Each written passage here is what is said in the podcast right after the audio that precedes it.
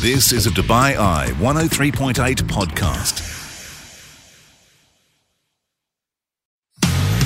You're listening to the UAE's number one talk radio station. This is Afternoons on Dubai Eye 103.8. I'm Helen Farmer. Fantastic to have you with us on the Afternoons with Helen Farmer podcast by Dubai Eye 103.8. We are marking World Diabetes Day, chatting to one young man who was diagnosed with type 1 at the age of just eight. Dr. Nagina Mahmood explains how diabetes can affect pregnancy. And are more women moving into finance? We asked Helen Brand, the CEO of ACCA. Plus, that inner voice, that inner critic. How can you keep it quiet or even be friends with it? We had psychologist Jana Hobson joining us to answer all of your questions. Plus, it was your legal clinic, Ludmilla Yamalova, on hand to answer your questions on emiratization all the way through to online fraud. And Mike from CrossFit Alioth was keeping us fit as a fiddle as we continue that Dubai Fitness Challenge. You're listening to the UAE's number one talk radio station This is Afternoons with Helen Farmer. on Dubai Eye 103.8. Fantastic to have you with us. We are talking health on the show this afternoon. It's World Diabetes Day. Healthy habits. On Afternoons with Helen Farmer. Right now, we want to hear from Michael Matnoff. He's uh, joining us today with an interesting, quite, I think, unique story, Michael, to be honest, because you were diagnosed with type 1 diabetes at the age of eight, and approximately 537 million adults are living with diabetes worldwide. This number is expected to rise and rise and rise. So, as I said, Michael Matafonov joining us today with a different perspective on this. And I think actually, type 1, I've got a number of friends now whose little ones have been diagnosed, even younger than eight. Tell us a little bit about how you reached the stage of needing a diagnosis. How were you feeling at that time? Do you remember? I was eight years old and I was on a family holiday with my um, with my parents, my sister in Egypt, and I was just really I was thirsty a lot, like all the time. My parents didn't think anything of it; they just thought like a normal child wants to drink a lot, wants to eat a lot all the time.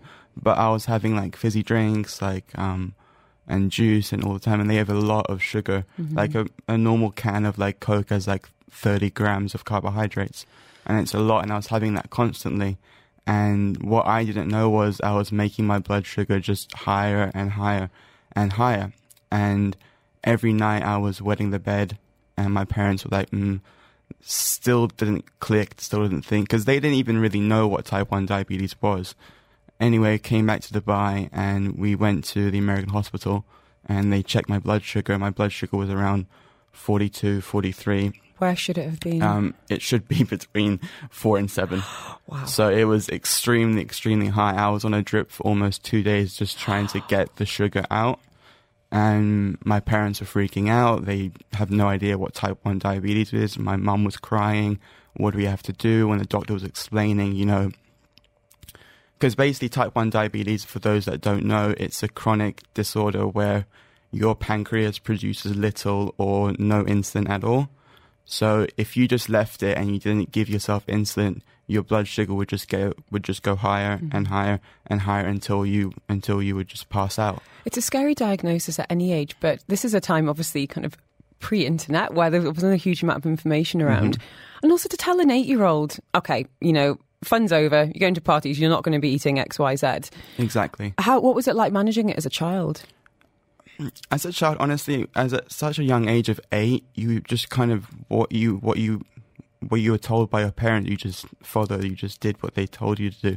So, um, When did, it, when did it get more challenging then? in my teens when I was, you know, when you when you when you when you're when you're a teenager, you, just make things more difficult um, for Well, yourself. Well, it's like it's. I mean, listen, it, whatever whatever that kind of so-called risky behaviour is as a teen. Sometimes it's health related, sometimes it's behavioural. Yeah. And you're a personal trainer now, so That's right. tell us about how you you're managing type one diabetes on a day-to-day basis. So I have an insulin pump, um, which um, I, I'm just using insulin NovoRapid, which um, it's a fast-acting um, insulin.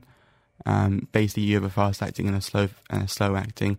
So just quickly, I don't, I don't want to go into it too much, but quickly. So for someone who doesn't have diabetes, your pancreas is slowly releasing insulin to help balance your blood sugar. Mine doesn't work, so my pump has to do that for me.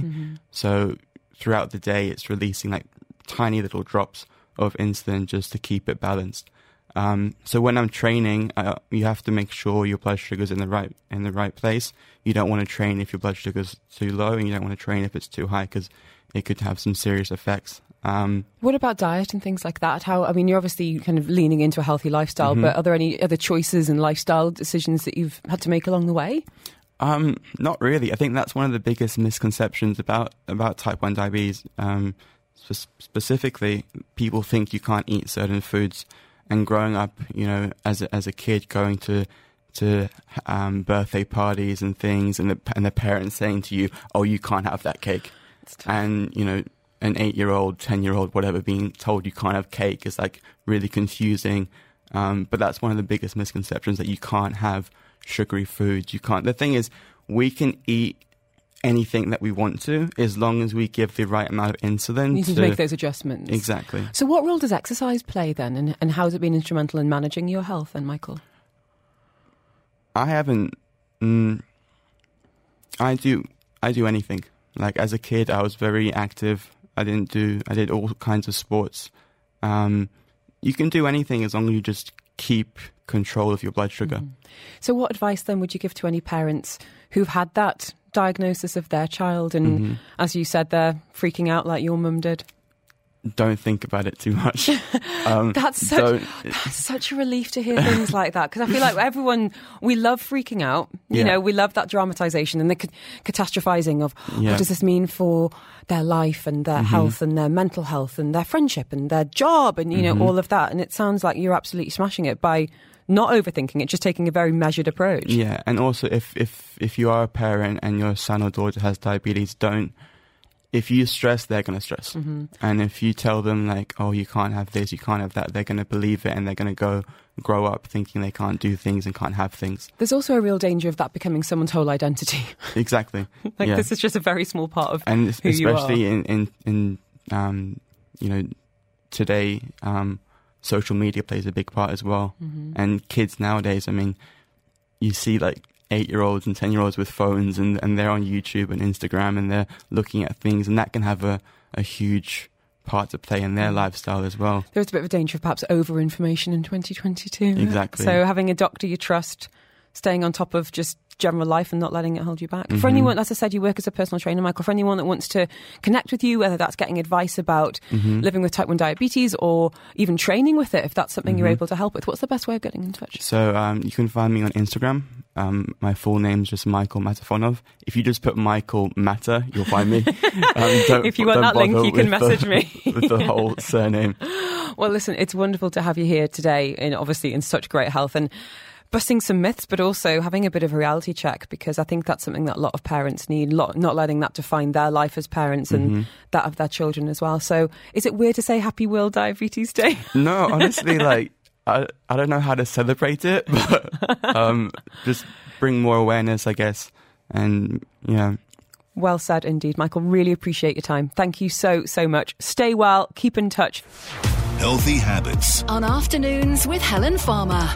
We are talking health this afternoon. It's World Diabetes Day. If you are struggling, suffering, I'm thinking of you, and of course, on hand to help with some incredible experts. We're talking now about gestational diabetes with Dr. Nagina Mahmood, consultant in obstetric medicine at Corniche Hospital. So, if you become pregnant and have pre existing diabetes, you should go on to have a healthy baby, but you also do need to be aware of some possible complications too. Dr. Nagina, thank you so much for being with us. Um, happy World Diabetes Day. Sounds like a strange thing to say, but uh, I hope you're well. Thank you very much. Yes, we're all well here, and we're very uh, enthusiastic about this Diabetes Day because it gives us a chance to inform women of what they should need be knowing about their pregnancy and how to take care of themselves. Absolutely, and I think the women we're talking about kind of fall into one of two categories. As I said there, women who have pre existing diabetes um, as they go into a pregnancy, and then women who develop. Um, diabetes during their pregnancies, which is known as gestational. Um, let's start though with the women who have already got an established diagnosis. What are some of the challenges or concerns that they would need to be particularly aware of? Well, the most important thing is to be aware of their glycemic control, by which I mean that they should know what their glucose numbers are like and especially what their average glucose has been. So, uh, a very important test we look at is the hemoglobin A1C, which gives us an idea of what their blood sugar average has been over the past three months. And that gives us a very good starting point as to what to expect through the pregnancy, especially early pregnancy. Mm-hmm. And, you know, and, uh, unfortunately, uh, there is a higher risk of miscarriage if you do have type 1 or type 2 diabetes. But if you, um, and also in terms of the baby, I wanted to ask in terms of what impact can it have on the health? The size, I understand, can be a complication, doctor. Correct. Uh, it's very, very important to know about their glucose because if they have uh, uncontrolled glucose or very high numbers, then they're at increased risk of miscarriage. This baby is not going to start off. And if uh, they do continue with the pregnancy, there's a high chance that they may have birth defects in the baby, especially if the blood glucose has been high within the first three months of pregnancy.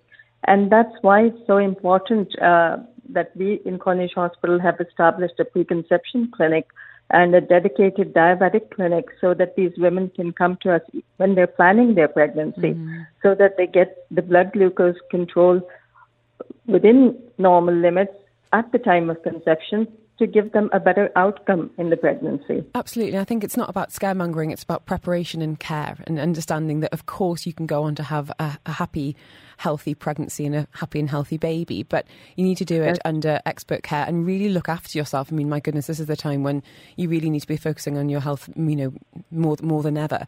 What about those? Couldn't agree with you more. Thank you, Doctor. What about those um, women who go into pregnancy never having diabetes on their kind of you know, on their landscape at all and think, oh goodness, I've been completely blindsided with a gestational diabetes diagnosis. Is it true that that can reverse almost instantly as soon as the baby's been born? Well, it's true, but you have to take it with a pinch of salt. Mm-hmm. You have to realize that if you've had gestational diabetes in this pregnancy, you have a 50% chance of developing diabetes without pregnancy within the next 10 years of your life. And the only protection you have is to adopt a healthy lifestyle lifestyle, lose that extra bit of uh, weight that you've gained, and be very careful about your eating and your exercise habits. And that's easier said than done. Speaking as someone who had some very, very um, carby cravings during my pregnancies, I, I would love, I would love to be one of those women who's like, I just craved crunchy fruit and vegetables. I was like, give me the pasta bake and the ice cream. Um, and it's it is very hard. A friend of mine, Louisa, had gestational diabetes, and you know blueberries were her treat, and my heart just went out to it. Really, really did. Um, but what are some of the guidelines that you know women can kind of take to heart, and their partners as well, of course, in terms of of making sure those lifestyle factors and that diet um, is really going to be working in their favour through that pregnancy and beyond? They need to understand that being uh, following a diabetic diet is actually uh, not something very restrictive. Uh, we're talking about healthy diet, and healthy, you know, is the bandwagon these days. So all you're basically doing is reducing your portion size, cutting out the extra carbs, uh, being very conscious about making healthy choices, using whole meal instead of white or refined products, uh, using uh, as wholesome as possible. What we usually say is anything that comes out of a box or a pack uh, that is not healthy. So if you come to natural food stuff, substances and stick with those and cook at home and have more meals at home than out, mm-hmm. then you're on the right track what we always think of as being, you know, food that your grandmother would recognise. No, those, getting back to those whole foods and, and home cooking. So, lastly, Dr. Njima, I wanted to ask if um, anyone's listening today who might have had a gestational diabetes diagnosis or is diabetic and planning a family, what would your last words of wisdom be, please? do consult an expert uh, before you uh, become pregnant. And if you become pregnant, uh, do see uh, an expert immediately. The reason being that you might be on medication which is not safe for the baby, because if a baby within the first three months is exposed to certain medicines, whether they're for blood pressure, for the diabetes, they may be detrimental, they may cause birth defects. Mm-hmm. And also, don't stop your medication immediately being a diabetic because it's the high blood sugars that can cause birth defects. So, immediately go to someone so that you know which medicines to switch to we do get patients who stop their medication and they come with high blood sugars. And we try to tell them that this does more harm than good. So please, the moment you realize you're pregnant or if you're planning pregnancy, see someone. Uh, and that's why the doors at Corniche are open because we're always willing to see you anytime you come. Uh, you have direct access to our diabetic clinic. There are no formalities. Just tell them at the desk that you have diabetes and you will be fast tracked into the diabetic clinic where you have a team of experts, the obstetric medicine physician, the obstetrician, the anesthetist, the diabetes educator, the dietitian, all there to share the journey with you and make things easier for you. Thank you. It takes a village, it sounds like, and that's from uh, yes. from, from from pregnancy and beyond. Dr. Jiva, thank you so so much. Really do appreciate some really excellent advice there, really measured, and hopefully some words of comfort to anyone out there who might be concerned about starting a family or has had a diagnosis recently. Dr. Mahmood joining us there, consultant um, in obstetric medicine from Corniche Hospital. This content is for informational purposes only and does not intend to substitute professional medical advice, diagnosis, or treatment. Healthy habits. On afternoons with Helen Farmer. We are here with you to help you quieten and understand your critical inner voice. Joanna Habson is a Dubai based licensed psychologist, the founder of My Conscious Mind Mental Health Centre. She's also a mum of two, and we are talking about those inner voices today, which she calls me, myself, and I, also known as each individual's three ego states the critical voice, the inner child, and the loving parent. Thank you so much for joining us. I find this so interesting because we're naming something that all of us experience. Can you please, if you wouldn't mind, John, explaining those three states and maybe even giving us some examples so we understand them fully? Right, right, Helen. So the me, myself, and I, maybe the people who are listening to us today, they can also do it at the same time. But um, have you ever been at a social gathering? Yes. Where one part of you wants to go home and sleep. Definitely. Another part wants to go mingle with the people a smaller part, but yes. but then another voice is telling you, Helen, don't go there because they might not like you. Oh, this is a constant battle that I think a lot of people experience. Sometimes it's socially, sometimes it's professionally, sometimes it's in a family unit. And that feeling of conflict.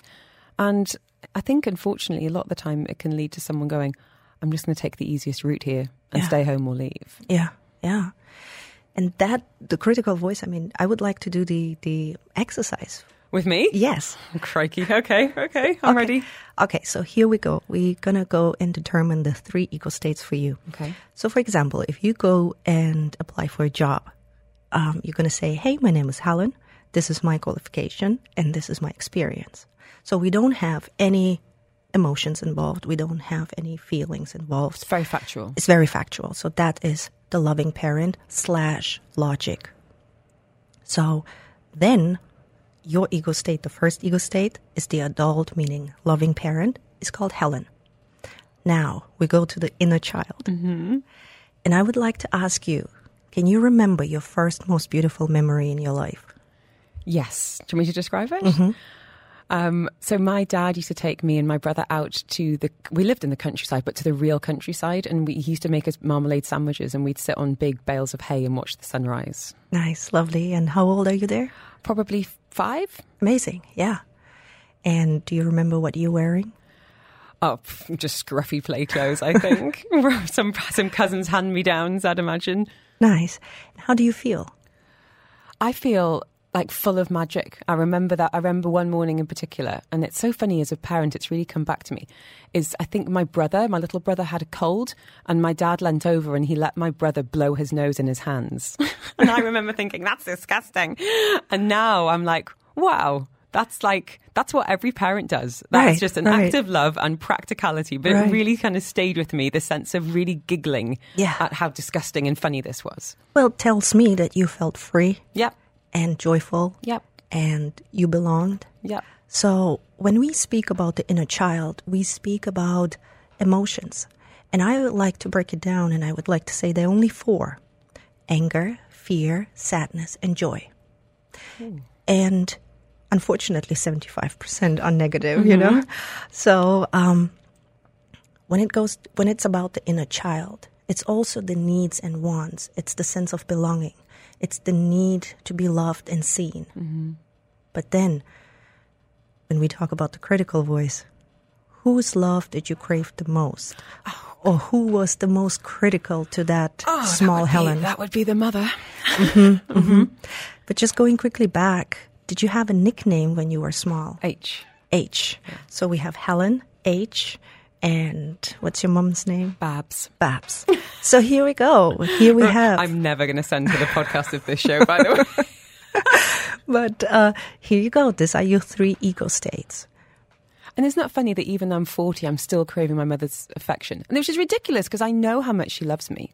I, you know, I know logically, and she's very affectionate and very um, demonstrative and very warm. But isn't it funny that I still feel kind of trapped in that craving state? Well, I do really believe that is absolutely normal. Everybody feels like that. And I mean, it, regardless how old you are going to be, um, you're going to always crave that love. So, can I ask then, when when does that critical voice serve a purpose, and what can happen if it takes over? Mm. Can I give another example? Yeah, tell me. So imagine that little. What was the little girl's name? H. H. so H would run around um, the table, and there would be a candle. So children are naturally very curious. And the loving voice will say, H, can you please come? Come on my lap. Don't touch the candle. Look, if but if you burn yourself, you will kiss it, you will put a little bit of band-aid on.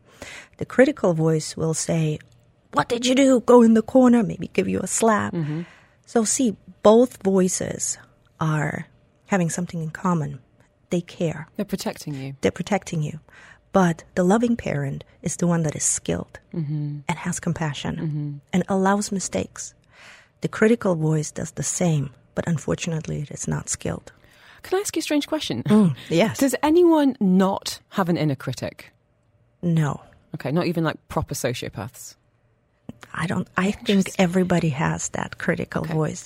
And in, in my work with clients, the most important thing is to create a balance between mm-hmm. the inner child, and I say around forty-five percent, and forty-five percent for the adult, and then minimize the critical voice to ten percent, like the unskilled cheerleader. You know. How? How can we? it- It's never going to go away. I think it would be odd if it did. But how can we quiet it and manage it?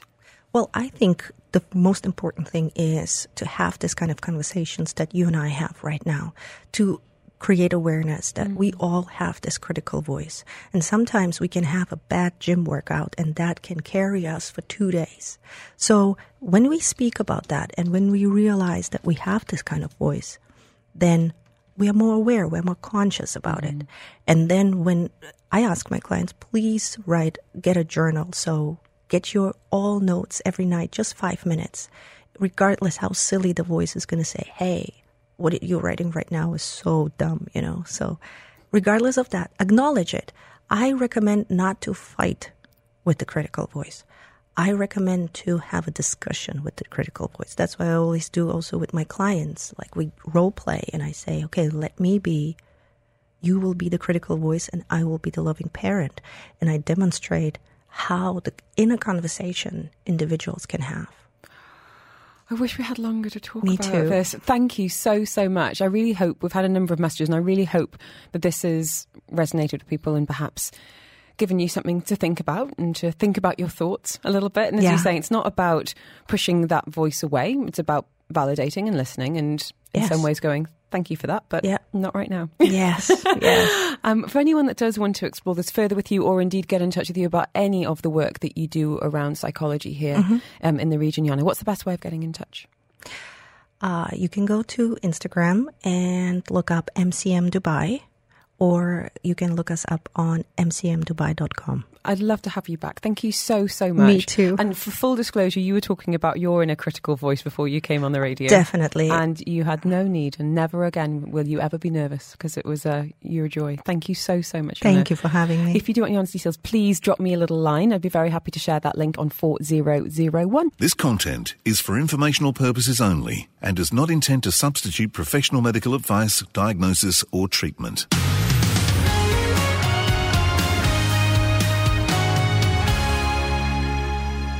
Talking women in business now, and back in July, we spoke with the head of ACCA, that's the Association of Chartered Certified Accountants Middle East. That was Fazeela Gopalani, who had officially just launched the Women in Finance Initiative. And today we have Helen Brand with us. She's the CEO of ACCA. This is the global body for professional accountants. She's in the region hosting an event called The Women in Finance Leading the Next Generation. So I'm very keen to have a bit of a reflect on Helen's time in the industry, the impact of the pandemic, and of course, answer any questions that you might have.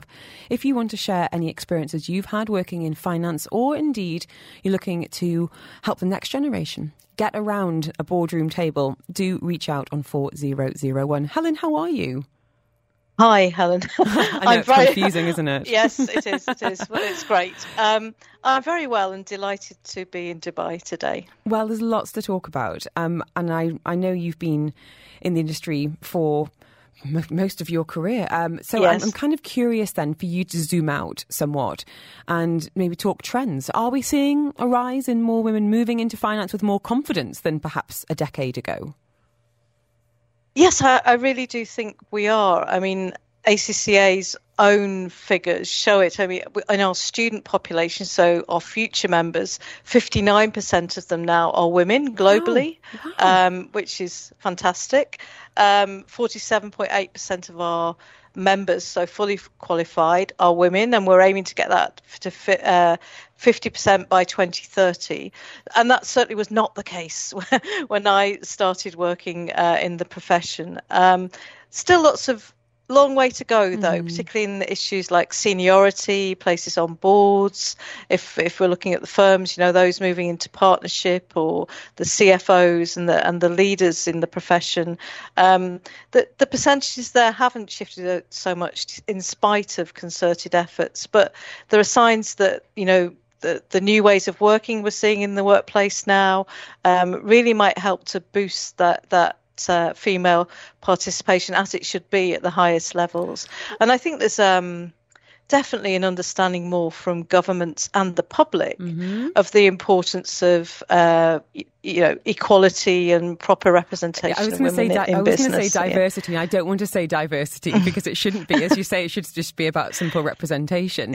Yes, um, yeah. but it's interesting you mentioned there in terms of changes recently because so many industries have seen a greater degree of flexibility post pandemic. You know, hybrid working mm. models. Um, you know, and, and, certainly that's something the UAE um, hadn't um, done an awful lot of compared to other parts of the world. Um, what impact do you think the pandemic has had on that number? we might not see it just yet, but in terms of perhaps going up even further in the future? Definitely, uh, definitely. I think it's been a real positive for both women and men. You know, it's positive for everybody. And, and, one thing that um, has been said to me quite often is that that women will never uh, reach their full potential in business until men feel, reach their full potential at home. in other words, that there's you know a sharing of those responsibilities. Um, and I think flexible working, we saw it during the pandemic that you know both men and women were able to be in the home and participating fully and sharing those responsibilities. Mm. Um, and some of that is carrying on. Now, the flexible work we were just hearing today actually to our women in finance uh, event that um, one very large business in the UAE uh, offered hybrid working, expecting it to be taken up by mostly the women, but actually men took it up just as much, and they've continued with that um, working from home good. piece. So I think I think that's good for all of us, you know. It, no, it really and I is. and, really and I do I do think that equal. Um, my I've always thought that you know achieving that equality is better for men as well as for women. You know, it puts us all in a better position to be productive in our working lives and in our lives at home. I think, I mean, I can only speak to, you know, my own family situation and, uh, you know, it's very hard to do a radio show from home. I tried a couple of times and my dogs completely ruined it. But, you know, my husband for, for much of the pandemic was working mostly from home or cafes or, you know, mm-hmm. sometimes a sales mm-hmm. office and he desperately misses the opportunity to drop our kids off at school or pick them up from activities. And I think that's such it's such a kind of common myth that flexible working is just for women. It absolutely isn't. It's for caregivers, whether that is of yeah. children or the elderly. It's for people who might have illnesses that need to be managed. You know, it's it's a it's mm-hmm. a human issue, not just not just a woman's issue. Speaking of which, today is Gender Day at COP27. Um, big emphasis on pay, and I wondered what the state of affairs is when it comes to gender pay gap in the finance industry. Is there anything you can speak to there, Helen? Sure. Well, ACCA actually, although we're not mandated to in the UK, we've been re- reporting on our gender pay gap now for four years, and on our ethnicity pay gap for two years. Mm-hmm. Um, and we find that I find it very interesting thing. It, it's not always about um, immediately, you know, you're not going to immediately right those gaps that appear there. But I think for businesses and organisations that do that, it's really shines a light on what needs to be done and reputationally businesses then mm-hmm. do do those things yeah, that start to, clo- to close PR, the gap even, and even if it is just just for a bit of good PR there's some good benefits uh, to be to exactly. be had by that but, but but but I think the important thing is that reporting has to be to common standards, you know, mm-hmm. and there has people have to be able to look at that information and interpret it correctly. Mm-hmm. Um, so I think that uh, for regulators and governments putting those kinds of uh, mandatory reporting requirements in place and having um, a, a, an understandable and easily communicated framework is really important. But I think it drives really, really positive benefits. Absolutely. So I'm a, a very strong advocate of that reporting piece.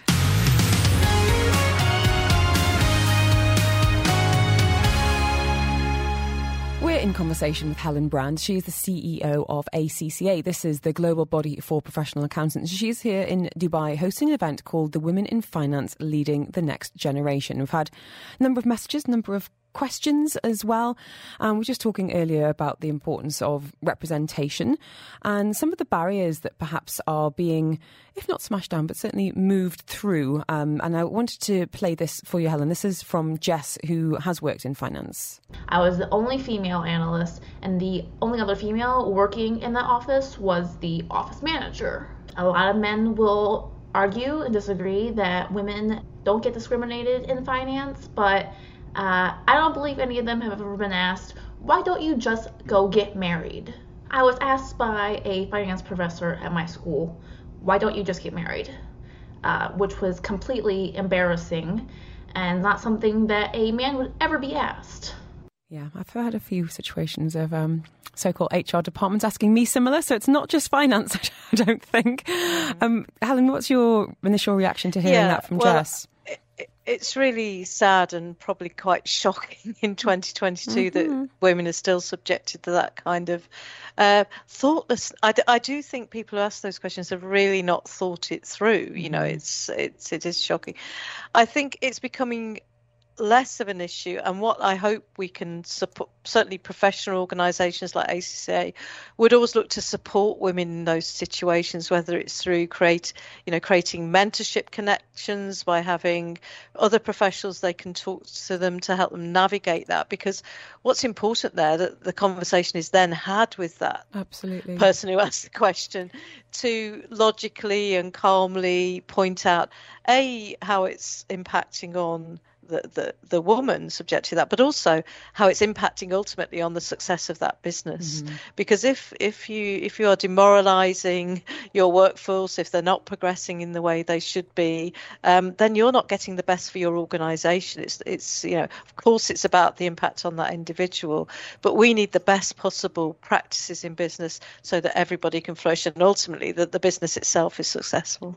Thank you, Helen. Bit of a step change here. Message from Bev saying, "Hi both. Hope you can help. Our daughter in the UK has an interview to be an exec assistant to a CFO next week. Should she wear a suit, even though it's not a senior job? She doesn't think so, but I disagree. Like how we're wading into a bit of family politics here, Helen. But um, yes, but it is yeah. an interesting question because you're talking there about post-pandemic. I definitely think the way we dress now that there's a bit of a hybrid working model, regardless of the industry, has perhaps deformalised things a little bit. But is that still the case in finance? It is. And I, I think, like everything else that you should be doing before going for an interview, I'd say do your research. So find out about the culture of that business that you're going for the interview in. In fact, the HR department wouldn't mind talking to you before you arrive about that and giving you that advice. Most organisations now have guidelines on dress, um, and it is less formal. Um, we have lots of webinars and um, you know public broadcast events where the men are not wearing ties. they might not even be wearing a jacket. So I think it, it, things things are changing. But do your research because I wouldn't want to scupper your chances of uh, well, of getting the job. very very diplomatic indeed. And lastly, as I said, you're giving a discussion today around leading the next generation, and as a mother of two young daughters, um, and I know there's an awful lot of parents listening this afternoon. What advice would you give to parents or indeed young women out there who want to make a career in the financial industry? Any do's and don'ts from your own experience or what you're seeing around you in the current climate, Helen? Well, get to that professional qualification. I'd say uh, it's a foundation for any direction you want your career to take you in then whether it's you know in practice whether it's in commerce and industry whether it's in the public sector in government. Uh, if you have that foundation of, of a professional qualification the sky's really the limit and you have lots of choices there in front of you. Second thing network network network. Get us get your support systems in place. Um, whether it's your peers those ahead of you uh, in the finance function they're always willing to give back. Um, but you have to have those conversations. So, network. So, I think those two things get professionally qualified, get networked put yourself out there. Um, and uh, I, I, think you mentioned a really interesting point there about mentors, and they can come in various forms. As you say, it can be those within the industry further ahead of you, it can be male, can be female, can be those outside of the industry who, for a bit of, you know, objective uh, kind of insights there. Um, for anyone that does want to speak to you, though, um, and get some guidance about ACCA and what it's all about, what's the best way of contacting ACCA and indeed finding out what's happening as a professional body? Yeah, well, the, the, the principal points our website accaglobal.com you'll find a wealth of information um, and con- contact details for various parts of the organisation but accaglobal.com helen brand thank you so much for making time for us today. Really interesting to get a bit of a read on what is happening and what the future holds. 59% as you're saying uh, women. Let's get that number up and, uh, and let's get them and round the board. the top exactly jobs, yeah. exactly it's okay, not just about getting you. in it's about getting to the top. Thank you so much helen. Really do appreciate your time. If you do want the website for ACCA, by all means, drop me a line. I'd be very happy to share it.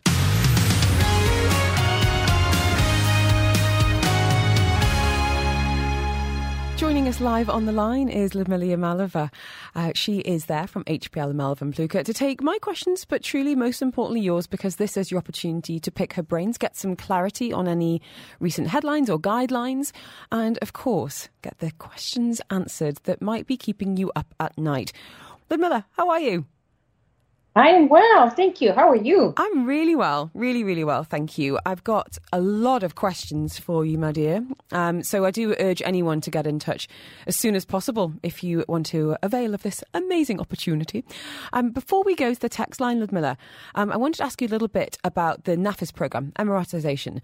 Um, in terms of, we had a, had a couple of questions about this over the course of the week. People just seeking a bit of clarity about uh, legal framework, um, consequences as well. So for anyone that's not familiar with this program, can you give us a kind of a quick dummy's guide to what we need to know and specifically what business owners need to know here in the UAE? Yeah, so first of all, the NAFIS program, which in Arabic, uh, is my, my perfect Arabic, means compete. It's a special UAE government program that is funded to the tune of 24 billion dirhams. Uh, ultimately, that will be used as funding for training of Emiratis to help them transition into the private sector. And before I go into the program itself, this is just for those who are unfamiliar. The the NAFIS program is um, uh, was, was introduced on the back of the UAE's government initiative uh, for what's called the Emiratization uh, uh, efforts or initiative, and the Emiratization is in, in particular into the private sector. Uh, and so there's a, there is a ministerial resolution 279 of 2022, which kicks in in January 2023. So just in the next two months, which is why it's important uh, to raise awareness for all those companies who are in the private sector and subject to the Ministry of Human Resources and Emiratization, or MOHRE, as some call it, because as of January, now the Emiratization quota kicks in. And what that means is that companies will now have to start hiring Emiratis. Uh, and uh, for companies who employ between zero to 50 uh, skilled workers, by the way, skilled, so it only applies to skilled workers, they expected to start hiring at least one Emirati. those who have 51 to 100 skilled workers um, should hire two Emiratis, and those between 101 and 150 skilled workers have to hire three Emiratis. And the big companies who have more than 151 skilled workers have to hire one Emirati for every 50 skilled workers. Okay. So the deadline for this, again, is January 1, so it's just around the corner. And the penalties for those companies who do not comply uh, are 6,000 dirhams per month for every Emirati who has not been employed. Uh, and so um, that's basic, that's the Emiratization Initiative and program. And now on the back of that is this the NAFIS program that ultimately now gives financial support to Emiratis mm-hmm. to and, and companies and in the private sector who will be employing Emiratis to help to transition Emiratis into the private sector by uh, uh, where a government would supplement uh, financial support and subsidize to an extent uh, uh, integration of Emiratis in the private sector by, for example, paying for the cost of training for Emiratis. Mm-hmm. So the cost of training for Emiratis for one year the government will pay 8,000 dirhams per month. So basically, let's say if you wanted to hire an Emirati for, to train for a year, the government would pay that uh, Emirati employee for training for 8,000 dirhams per month. So the company doesn't have to pay them. Okay. Uh, also, after that, for the uh, for the first five years of employment, the government will also supplement their salary to the tune of 5,000 dirhams per month. Uh, and then also pay for various uh, specialized training programs, professional certificates, and various other contributions into retirement and pension schemes, and so on and so forth. So ultimately, it's just to help private sector to to um, uh, to integrate Emirati employees uh, mm-hmm. with uh, a little, I guess, more ease. And the, that NAFIS program uh, can expat employees get some benefit from that program as well? Um, or even, I guess, expat company owners, are they able to avail of some of these benefits and, and kind of subsidized um, offers? Uh, uh so, so no, the program only applies. The benefits, are, I guess, it depends on how you look at it. The, uh, it's the Emiratis that benefit directly, i.e., the government pays the Emiratis, but the company owners would benefit by virtue of not having, for example, to tr- pay for mm-hmm. the training of Emirati employees or, or not have to pay as high of a salary as normally they would have to, they would be expected to pay okay. because the government supplements uh, uh, the nationals' training or employment uh, for the first at least five years. So in a way, both parties benefit. okay, all right. I hope that helps anyone who's heard about this, read about this, and uh, needs a bit of clarity. Ludmilla Yamalova with us this afternoon.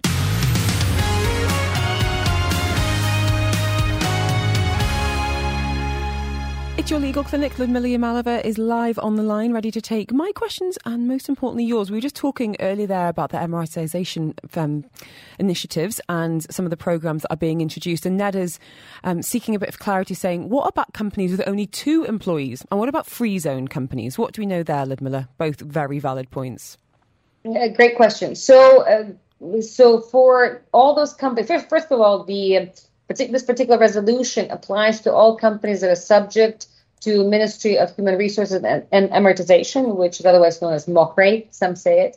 Uh, so, and Ministry of Human Resources and Emiratization uh, ultimately, for the time being, governs only onshore companies, so excludes free zones. Free zones are governed by their own authorities. So, therefore, in this resolution that sets out the requirement and the deadline, it's a resolution that's issued by Ministry of uh, MOHRE, and therefore it only applies to companies that are subject to Ministry of Human Resources Normalization, which excludes free zones. Okay. The free zones would be excluded, but as long as you're onshore, it's the first uh, requirement. it applies for companies from zero to 50 employees. So if you're two employees, I mean, theoretically, you fall in that category, in the first category, that if you're zero to 50 employees, you must employ uh, at least one Emirati. But how it's going to be enforced uh, remains to be seen, especially in that particular case where you only have two employees as, as the listener rightfully pointed out. No, thank you for flagging. We'll, of course, let you know any more information as it unfolds. Um, just saying deadline around the corner.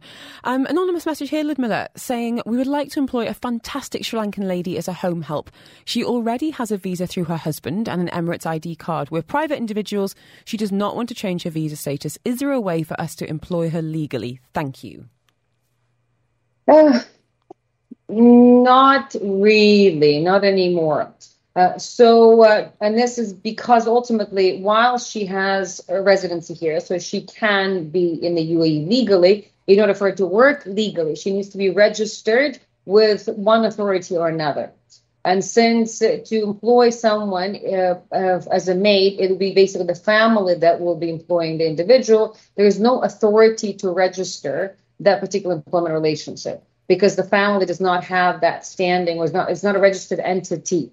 Uh, and so, legally speaking, you cannot register that in, employment relationship. Therefore, it's that relationship ultimately would be would be um, not valid. And the reason I'm sort of like hesitating in how, how far I go is because I was just recently reviewing the new domestic employment law, and there's actually quite a few provisions on penalties. Mm-hmm. And I paused uh, quite a, quite significantly on some of these penalties because it suggests that anybody who employs nannies or maids or domestic employees outside of an allowable domestic legal domestic employment framework uh, is subject to penalties. They're violating the law and are subject to pretty hefty penalties. That, for example, would even include families who hire domestic help uh, who are otherwise employed by, let's say, a company. And we know that there's a lot of uh, there's a lot of families out there who would, for example, hire a maid that is, is sponsored by a free zone company mm-hmm. because uh, free zone visas are cheaper and they were longer uh, historically.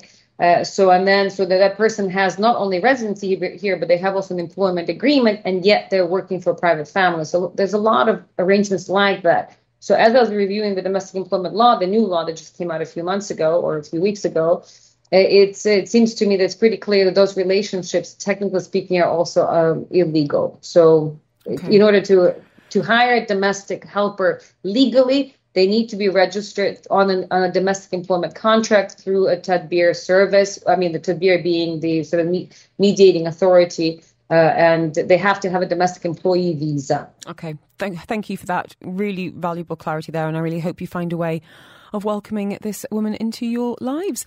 No name on this message, unsurprisingly, saying, Is infidelity still a crime in the UAE? And be careful how I phrase this. Um, what about if it's paid for? Need to confirm before I tell my husband what I know and demand a divorce. What say you, Ludmilla? So, uh, in short, in this particular scenario, it's not really, it, there's no specific provision that makes it a crime. I will be diplomatic in Thank the way you. I phrase. It. I appreciate uh, that. so, so uh, however, uh, there could be other potential laws that could be implicated, especially if it's for pay. Uh, anything against public morals in the UAE is still considered to be a crime. Mm-hmm. Um, so that's perhaps a way to um, to, to broach the subject. Uh, but in terms of it being illegal and therefore potentially filing a criminal case, it is not as it used to be before. So I'd say I'd say it's probably not a worthwhile pursuit. Okay, it, from you. the criminal side of things, yes. from a commercial and civil but side of things, obviously him. you still have the right.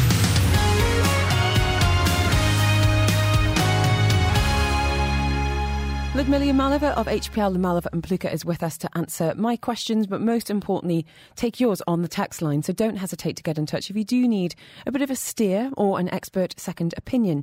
Message from a small business owner here. This is Andrea saying, I've just experienced my first dispute claiming a purchase from my online store was fraudulent. I fulfilled the order to a T, and one week later, the cardholder filed a dispute. The result being the funds have been withdrawn from my account and an admin fee for Stripe. I have, of course, disputed the claim, but I've got no way of knowing if the customer who placed the order is in fact a thief. My question is if a customer uses a stolen credit card, what are the odds I'll get the money back? Now I'm out of money and my products and the courier fee. The credit card holder might get their money back from the bank, rightfully so, but as a small business owner, how on earth can I recoup my losses? Oh la la, lot to unpack there. But can you able to give Andrea a quick steer on it, what her chances are here? So ooh la la is, is right, and if I understand the question correctly, I uh, think this is called a charge back, which is where a customer applies to the credit card uh, for and asks for a charge back. Whatever the was uh, filed in the credit card, they just basically request as a, a charge back. And I have to tell you, I too, even my firm, we fell prey to the same uh, same chargeback uh, for one of our clients back in the old days. And I investigated, researched it. uh, to the T, of file disputes left, right, and center. And the short practical advice that I would give to the listener right now just just mm. not worth move on uh, the effort of trying to get it back. It's it's frustrating, it's irritating, and you know we went all the way to um, the Visa and the Mastercard policy to review those policies. It's it's it's a topic that's perhaps too too complex for this show. Uh, well, but were, they short, were brave taking on you, Ludmilla. I mean, my goodness, they must have fancied their chances of going up against the law firm. Because you know what, and this is the thing, is because they're subject to their own regulations, mm-hmm. and so we, in our cases, we had we have obviously our own uh, uh, conflict dispute resolution, but because credit cards and the banks they have their own sort of arbitration deal. It's it's like you cannot even really reach that level to argue it. So it wasn't. We could not really argue on our own turf. It was just just like the listener said. The money was just uh, deducted from the credit cards. Now you have to fight with the bank. Uh, unless oh. you want to go after, you can go after the customer. By the way, you can. But now, good luck to you finding that customer and exactly. filing a case against that particular customer for the value of the product, that's perhaps going to be more expensive. Unless, obviously, I don't know the value no, of the product, but I think your, your, I think your, your point really is your time, Andrea, could be much better spent than fighting a system that you know, or fighting various organisations that have got an awful lot going on. And but there is a way, there is a way moving forward, a practice to implement. It's just you need to make sure that you have a receipt from the customer they've mm-hmm. actually received the goods. Because if you can show to the credit card or the bank that they signed off, they received the good, then that may be a, a, re, a way for them to uh, refund the money back to you. Okay, thank you for that. But, good luck. Deep breaths. It's not easy being a business owner, that's for sure. Um, Jay has been in touch saying, Our nanny has become negligent around the home, and I was recently approached by a neighbour citing examples of her lack of care in the community park when with our toddler. Can I dismiss her on these grounds? What would the consequences be financially? Any advice there, Ludmilla? Hey.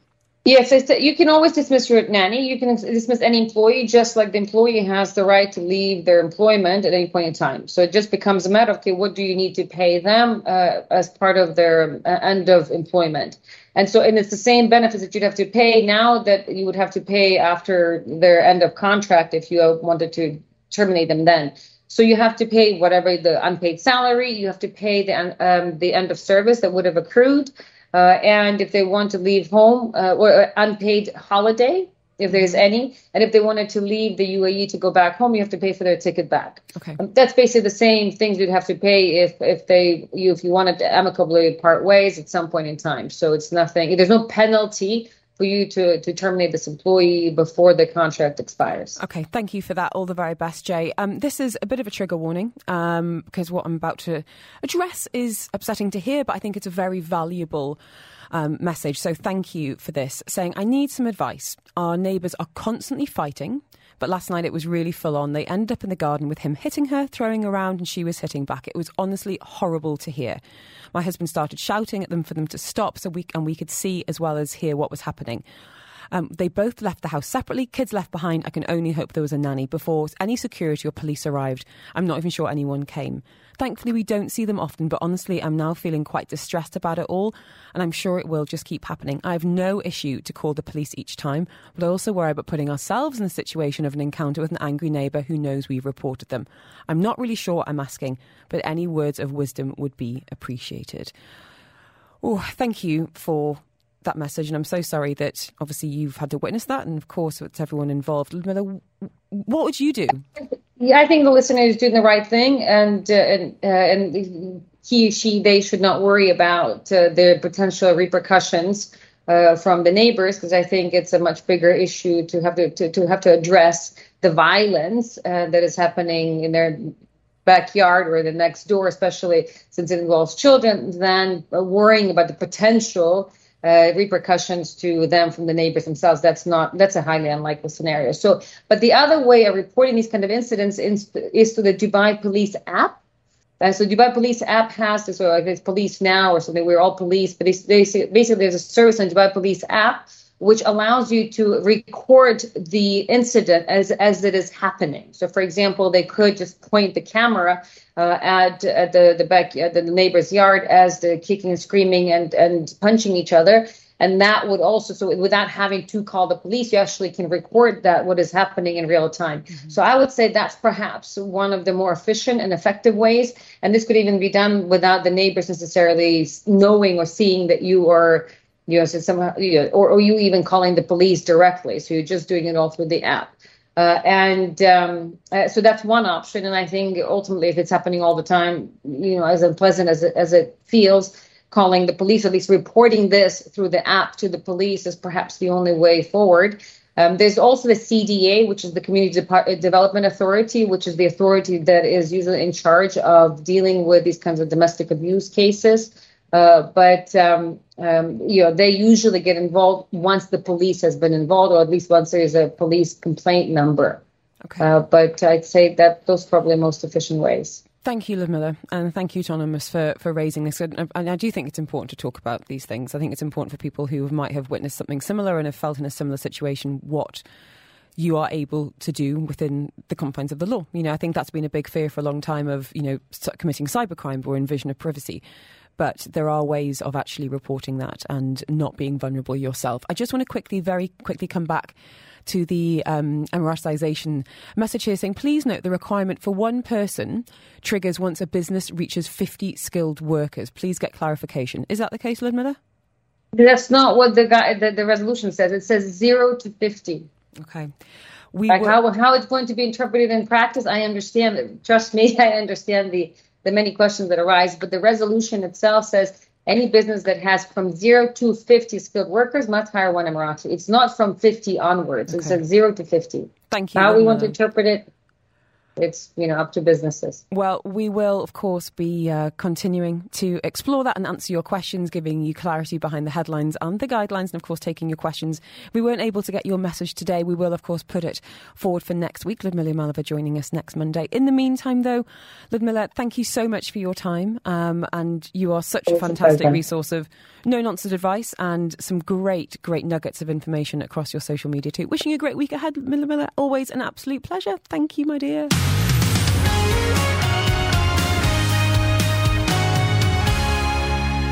Here at Dubai Eye 103.8, we are helping you on that Dubai Fitness Challenge, helping you do 30 by 30, and we have teamed up with some of the best physical trainers in the city for a brand new free workout every single week.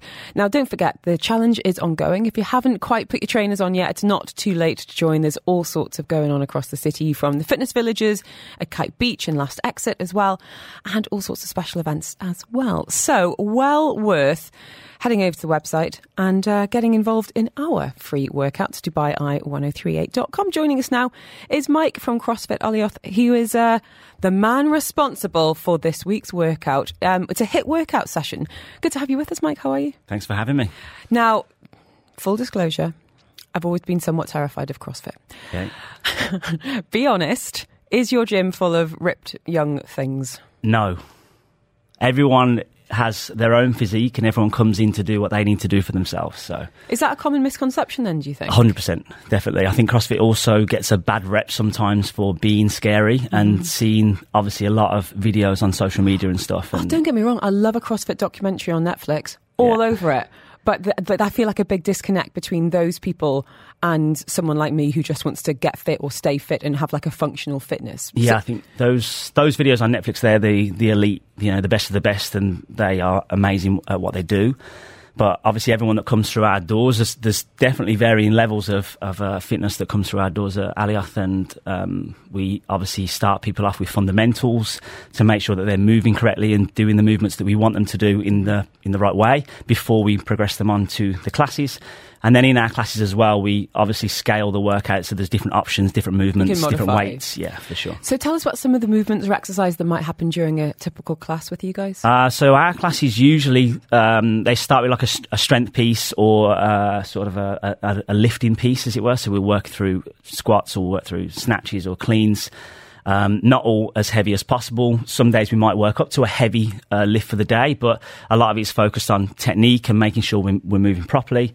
And then we can move into a skill piece, which could be gymnastics, uh, handstand push-ups, trying to learn how to handstand walk, or just being comfortable kicking up against the wall and being upside down. Mm-hmm. And then like a metcon at the end, which is sort of that I think that is the the scary part sometimes as well of you know with CrossFit that it's the hard work as it were. So we'll pair up a few movements. It could be a uh, a couplet or a triplet and you know, adding some running in there as well. So it's just it's, it is just a mix of all fitnesses, um, which is great for variety and also great for keeping people interested. Yeah, in, and that community feel as well. Exactly, I know yeah. that's really big for you guys. So how does that translate to what you've created for us on the website for the fitness so challenge? on the website, what I did was obviously the workout was more aimed towards people being able to do the workout anywhere, Yes, especially at home. you. So um, sort of taking out the weighted element. Mm-hmm. So we're working off uh, sort of time scheme. So what I put in there was like, like an, an EMOM, which means you'll do uh uh, an exercise every minute. Uh, and then we just change every minute and then go back around, as it were.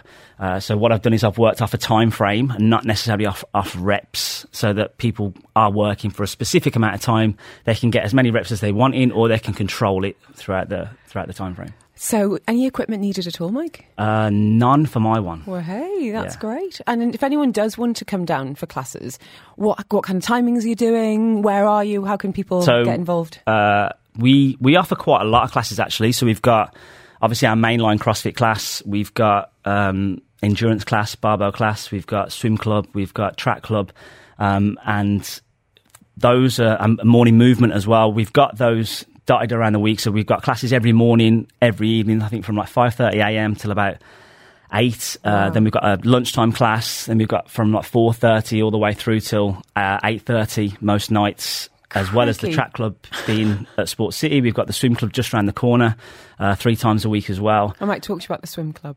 Love you, love you to come down.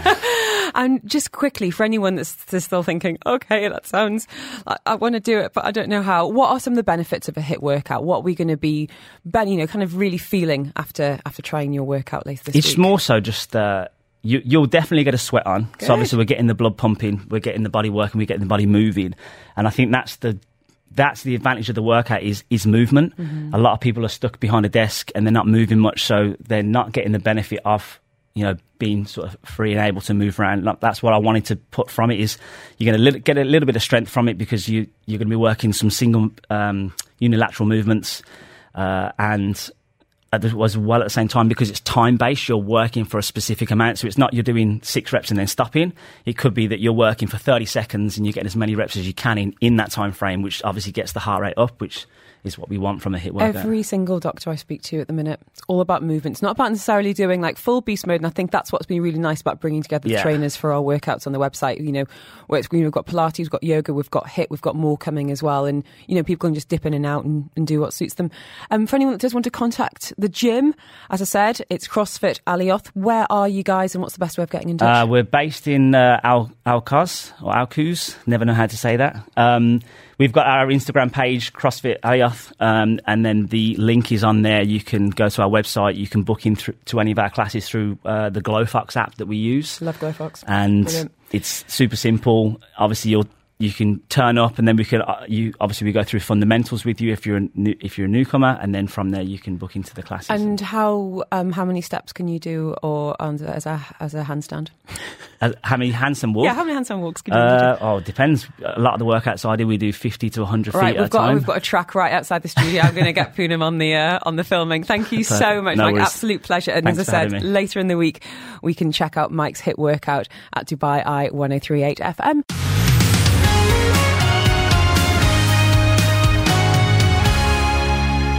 And thank you for downloading this episode of the Afternoons with Helen Farmer podcast. Don't forget, you can subscribe. You'll get direct to your phone as soon as it's out. And you can listen to me live on Dubai Eye 103.8, Monday to Friday between 2 and 5 p.m. You've been listening to a Dubai Eye 103.8 podcast. To enjoy lots more from Dubai Eye in the United Arab Emirates, just go to DubaiEye1038.com or find them wherever you normally get your podcasts.